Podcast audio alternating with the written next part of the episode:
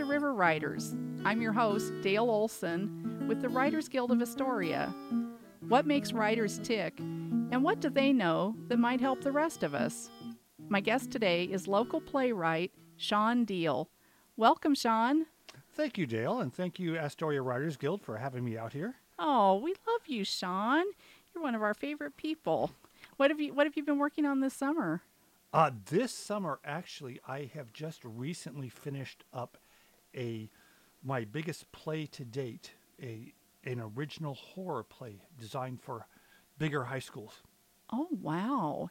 Is it? Um, does it have zombies or It vampires or? It, it actually has a haunted scarecrow. Oh my! kind of a possessed scarecrow that that a, a student can play, yeah. and this scarecrow is looking over this particular town, and uh, oh, it's doing good things and bad things, and it's a big secret. And well, I like that it's doing good things and bad things because no one is all good or all bad. absolutely, So yeah, that's that's important to make a character believable. I think is to give them uh, some dimension and all characters should be well rounded. I mean, Yeah. in life, nobody's good 100% of the time. Nobody's bad 100% of the time. well, I can think of one person that's bad 100% of the time, but I won't say their name. But I mean, it's all about motivations. What's motivating the character? Right. And that's that's he- on this particular play that I'm that I just finished up. It's all about motivation.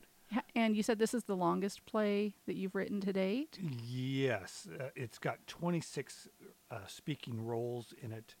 Uh, I believe almost 40 full characters, and then That's a that's a large cast. yes. Well, it's designed for big high schools. Yeah. Bigger high schools want to get as many of their students involved as possible, and so you know, like some of the local schools uh, around here, uh, Astoria has a big program. R.A. Long, Kelso High School, where there, you know, there's well more than a thousand people at their school. They have a hundred students that are involved with drama. Right. Yeah. So you so you want to um, uh, have a vehicle that allows for a great number of students to participate. That you know. Be, Right. Especially at all levels. Mine's a three tiered play. So I have a lot that have just a couple of lines for those freshmen. And then I've got some intermediate stuff that all have maybe 10 lines for your sophomores, juniors. And then your seniors have got the most lines of about 15 to 20 lines apiece in the play. And that's, it's well balanced that way for a uh, theater teacher to handle. So uh, what what what has to happen in order for you to have a play um, published or or uh, for it to be out in the world? Well, there's a there's an extra step that novelists and your short story people don't have. So, I mean, when you've got a short story or novel done, you can send it straight in. For a play, you have to get a production done. And that production can be a full stage play.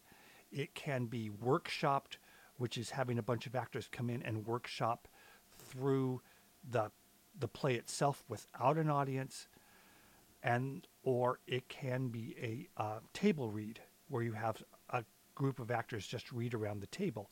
But there is so many things that go wrong when you've got a play that you just have to figure it out on stage.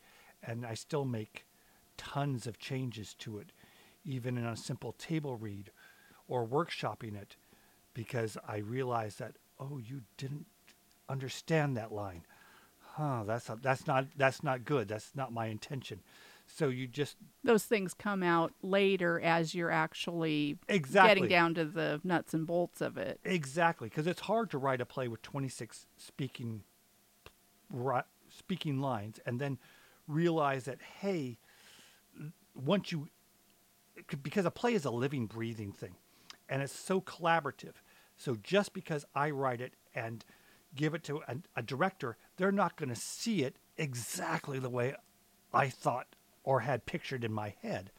And so that director is going to see it a little bit differently. Then they're going to cast some actors, and each actor is going to see their part just a little bit differently. And then suddenly, a lot of those little differences may have added up into big uh, challenges that I have to uh, kind of smooth out.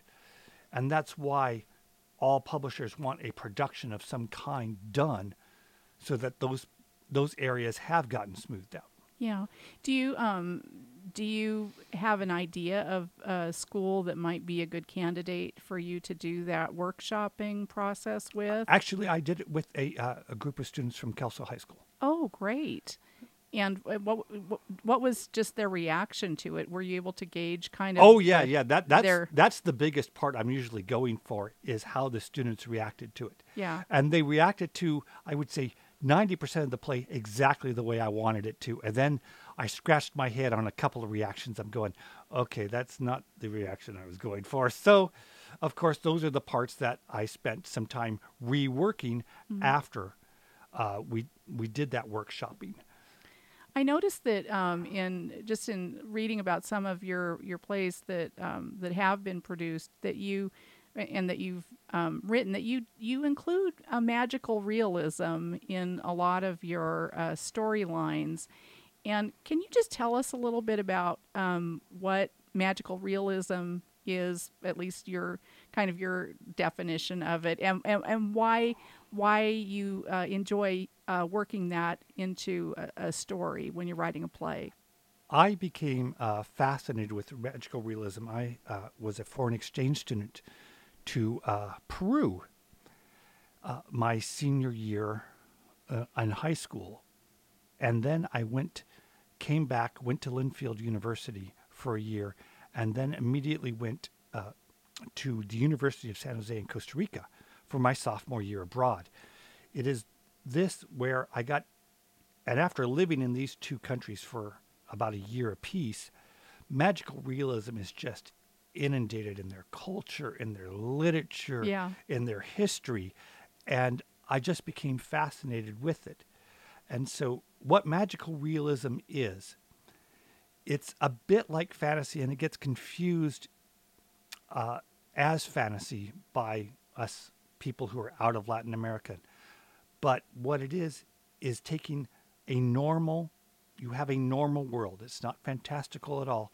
And there's one fantastical element in this world, but everybody treats it like it was the same, like it was just a normal part of life. Um, the big novel that most of everything from magical realism comes to is A Hundred Years of Solitude by Gabriel Garcia Marquez. I was just going to say that that's the one that pops to my mind. Right. And in that novel, uh, w- there's so many magical realism elements, but they're all treated as just something that's normal. For example, a character dies. Character wakes up and he's the character's a ghost in the very next chapter, and nobody nobody bats an eye. Oh, you're a ghost. No, there's nothing like that. It's just accepted. It's part of the landscape, of, right Of and that, the, that the and the play just goes on from there so uh, i have a number of plays uh, that are magical realism in fact i'd say 75% of the stuff i write is magical realism so in one of my plays uh, something magical that that's just recently come out uh, one of the magical elements in that play is that a character's emotions fall from the sky in the form of balloons. And on the balloon, there might be a happy face or a sad face.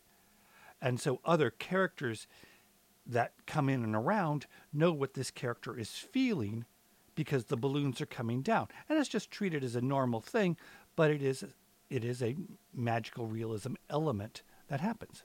it must give you a lot of freedom as the writer, a lot of license to um, kind of play with, uh, you know, different um, settings and, and characters, and, and allow for more than what would be allowed in, you know, a completely realistic uh, setting. Yes, uh, I am writing magical realism for the stage, which is not commonly done. There's only I can only think of two, maybe three plays that have magical realism in them that are not my own, and so it's it's it hasn't permeated on stage too much, and largely because you have to the element has to be shown on stage Right. which which in like in a novel in a magical realism novel you can have any, anything you want You Right. just have to, yeah, just have to write it down. exactly The, you can let your imagine exactly your imagination can go wild neil gaiman writes a lot of magical realism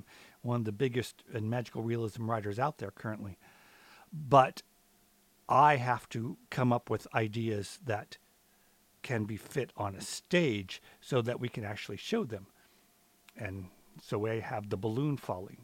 Do you ever uh, worry as a writer that you um, you might run out of ideas at some point, or that the well is going to kind of run run dry? You know, I have the ab- absolute opposite fear. uh, I read The Snows of Kilimanjaro by um, by Papa.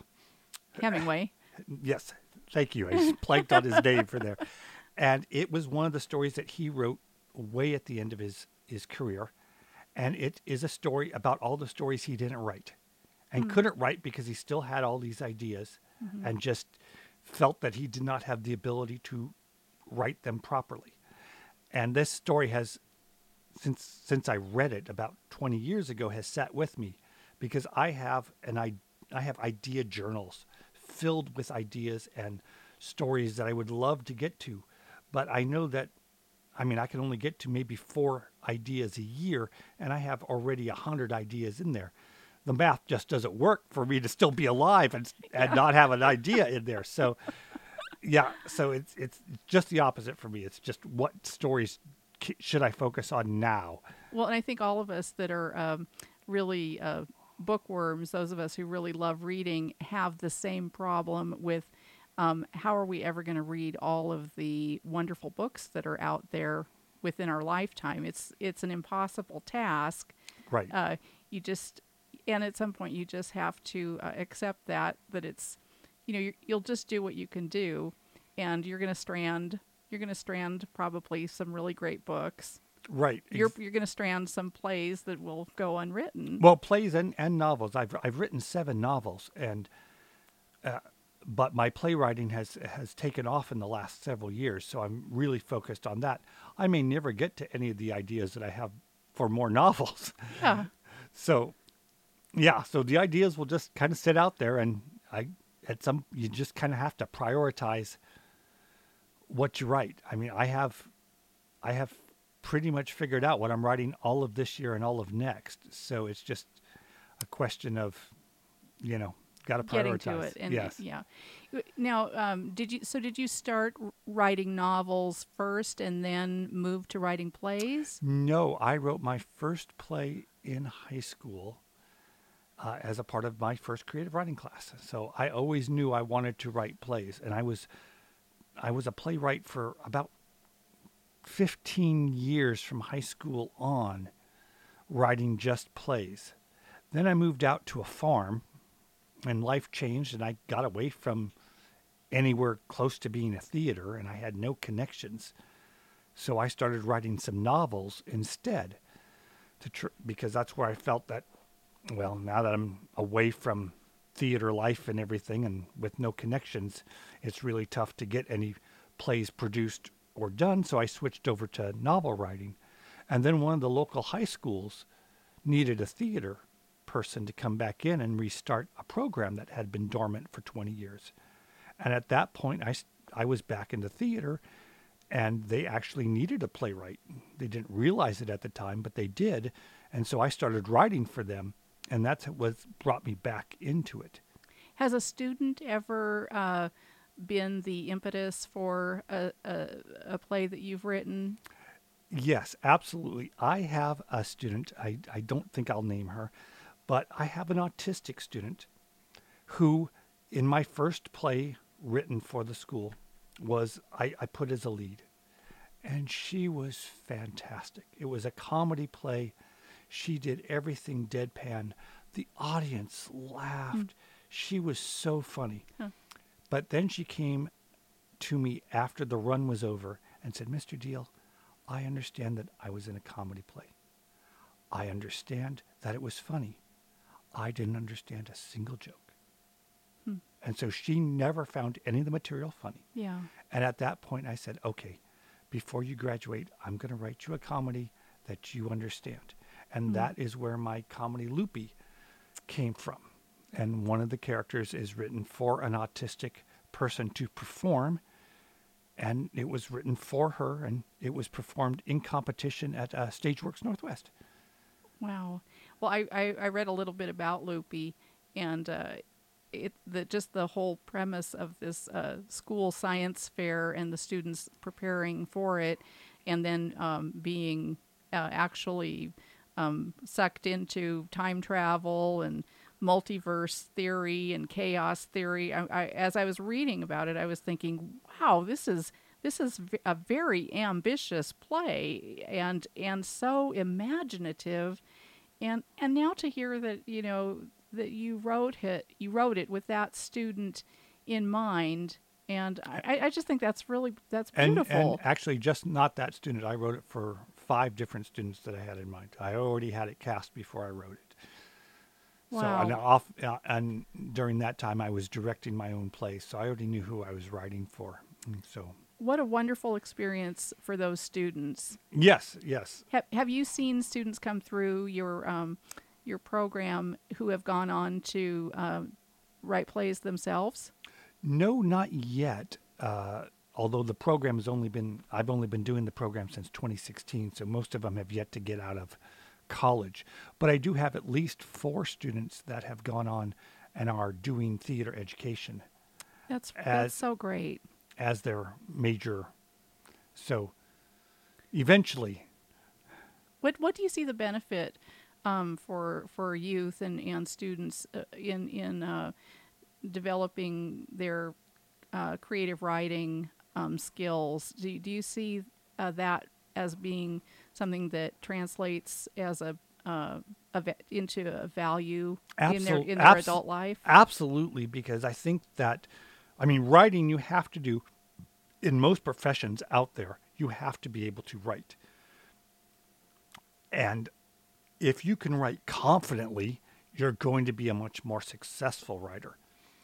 And writing uh, about your imagination, telling your feelings, this is all really great, especially for students because it is so stressful to be a student these days, especially in the last couple of years with the pandemic and everything. Mm-hmm. Writing is one of the best ways for them to take care of their own mental health that they don't need anybody else for Right. because they can write in their emotions, they can write what they're feeling, they can put it into drama, a, a drama. They can they can escape life completely and write a fantasy. They can do anything they want to through writing, and it really helps them get away from, you know, a stressful time that we're all still trying to get through. Right. I, and I also see um, writing as a, a really a, a great way for um, underrepresented uh, people, youth, to have a voice and, and tell their stories. Um, so uh, I'm, I'm so glad that you're doing that. I think I think it's a gift to give uh, young people that that chance to to write creatively and to realize that they can do it. Yes, absolutely. I, I everybody can write. Everybody can write. I mean, not everybody enjoys it, but everybody can write, and it's such a personal thing that all you need is a pen and paper. I mean, you don't technically need a computer, although most everybody writes on a computer. Yeah, it's But- the it's the revising part where I you know kind of fall down and just throw my hands up in the air. right. But anybody, you know, any student can grab pencil and paper and write. yeah, And so it's always there. It's always available. yeah, it's it's a it is a very um, accessible, a creative art. Exactly. Um, I was wondering, have you ever been commissioned to, to write a play or, or asked to write uh, spec- for a specific um, school or group of students? You know, I haven't yet. Uh, I'm. I would be. Well, no, that's not true. Uh, Kelso High School came to me during the pandemic, and said, "Hey, we need a radio show because they couldn't. They weren't meeting. Oh, They couldn't do live shows, right? So they said, can you write a, a radio show and can you do it in a month? And it's like, okay. I, I, I, I silly just just said okay. Uh, my daughter was a part of it, so and then I did write a radio show that appeared on their school Facebook drama page Oh, over the winter of uh, 2020. Wow. Well, so was that? Did you feel more pressure because it was uh, some uh, an an outside entity kind of uh, uh, asking you to, to be creative? I mean, did that change the the, the It- dynamic or the or the creative process? It didn't change the cri- the creative process so much, but there was, you know, hey, I need this many parts for boys and this many parts for girls. These parts can be either. Hey, they're willing to do accents, and I was like, okay. So you know, just trying to come up with an idea Yeah. that would incorporate all that. Yeah. That was that was the the creative part, and it was the, it was challenging and it was fun. It- was really great for me. Yeah. I wish I had had more than a month Yeah, warning. exactly. But you know, I, I had a similar experience uh, earlier this summer with someone um, a- approaching me to uh, write a poem for a wedding, and and giving me the uh, kind of the particulars about the bride and the groom and how they met and their you know their love story, and and at the point that I said sure I, I'll do that. I I think I can do that the person said okay well the wedding is next week, at which point I, I you know I, I silently screamed in my head and said, "Why did I agree to do this?" And but the the thing was, I had great material to to build off of, and I didn't let myself get psyched out about the time frame. And the the key was I started working on it that day.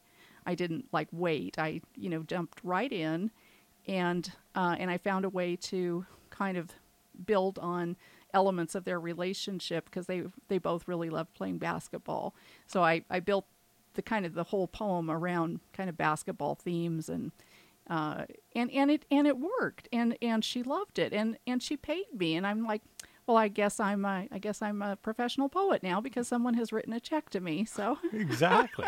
and that's always a great feeling too that somebody wants to use your words in some sort of capacity. Yeah.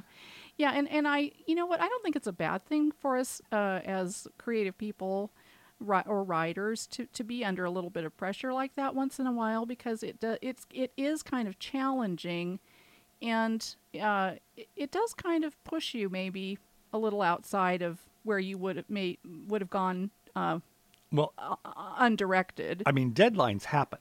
So, Yeah. especially if you're going to be try to be a professional writer of any kind, you're going to have to work under deadlines. That's just part of it. You know, there are s- certain people that don't have to, but they're usually the very top echelon. Most of your everyday working writers have a deadline that they have to to do. So you got to get it done by the deadline, and that's the way it is. yeah. Normally, I have a publishing deadline. If I want something published in in that year, I have to give it to them by the start of the year. So if I turned in something in October, then I have some hope that it might be published in August of that next year. So you keep writing even when you've finished a project. You just you jump in and start the next one. Absolutely. For for example, Scarecrow, which I turned in in the beginning of May, I'm not going to get a response to until January, February, probably at the earliest. Mm-hmm. And if it's a positive response, then they're going to take six to seven months to publish it. So it might, you know, so that time frame, they probably would like to publish it in August because most hor- horror plays are done in October, November. So they would like it out by August, and that's it. But I'm not going to wait a year and a half for that to come out to start writing something else. It's kind of like eggs in the pipeline in the chicken. Yes, ex- that's it's exactly that There's way. the really little tiny egg, and then there's the big one that's about ready to pop out, Right. and then there's the one that's landed and is in Right. the nest. Yeah. Well, I, also, can you tell me a little bit how you get into your flow state uh, to to write? I am very regimented. Uh, I get up and as soon as my wife goes to work in the morning, especially during the summer, uh, I have a two hour window that I purposely sit down and write. But that two hour window is set up by the fact that I usually have an idea of something to write. And then I work in stages. So I have something that I'm writing, something that I'm outlining, and something that I'm researching. So as soon as that one that's written is done, then I pop the one up for the outline. And then I just start working on that. And then I do a little editing as I can. So you, it sounds like you really approach um, your writing discipline um, like a job. Absolutely.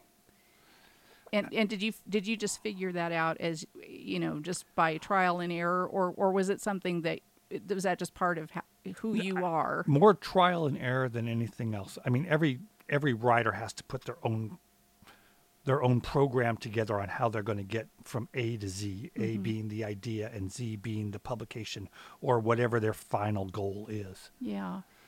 Well, I just um, I would love to see Scarecrow uh, produced here at one of our local high schools because I think you would have um, a very big fan base that would turn out for that. I, I'm that would be great. I, I would love to see it somewhere locally. Yeah, the concept is just it. It sounds like it's uh, it's just so fun and so, um, you know, different and Yes. and and that horror element. I mean, uh, what uh, what it does not that appeals to every person under twenty. I think so. Right. You you so you, you're hitting kind of the sweet spot for that for that demographic. Um, Okay, well, good luck to you, Shawn, on all of your your uh, plays. The those that are written, those that are about to launch, and those that are still waiting to to be written. Well, thank you, Dayle, and thanks for having me. Well, this has just been a delight to to talk with you about writing, and I and I even got a little a little plug in for my my one bit of poetry that I've been paid for lately. So um, I, now I'm I'm just expecting to be flooded with offers. So anyway, I just want to thank all of you for joining us today on River Writers, and thank you to my guest Shawn Deal for sitting down to chat with us about writing. More information about the Writers Guild can be found at www.thewritersguild.org. Until next time, keep the words flowing and your pencil sharp. I'm Dayle Olson for River Writers.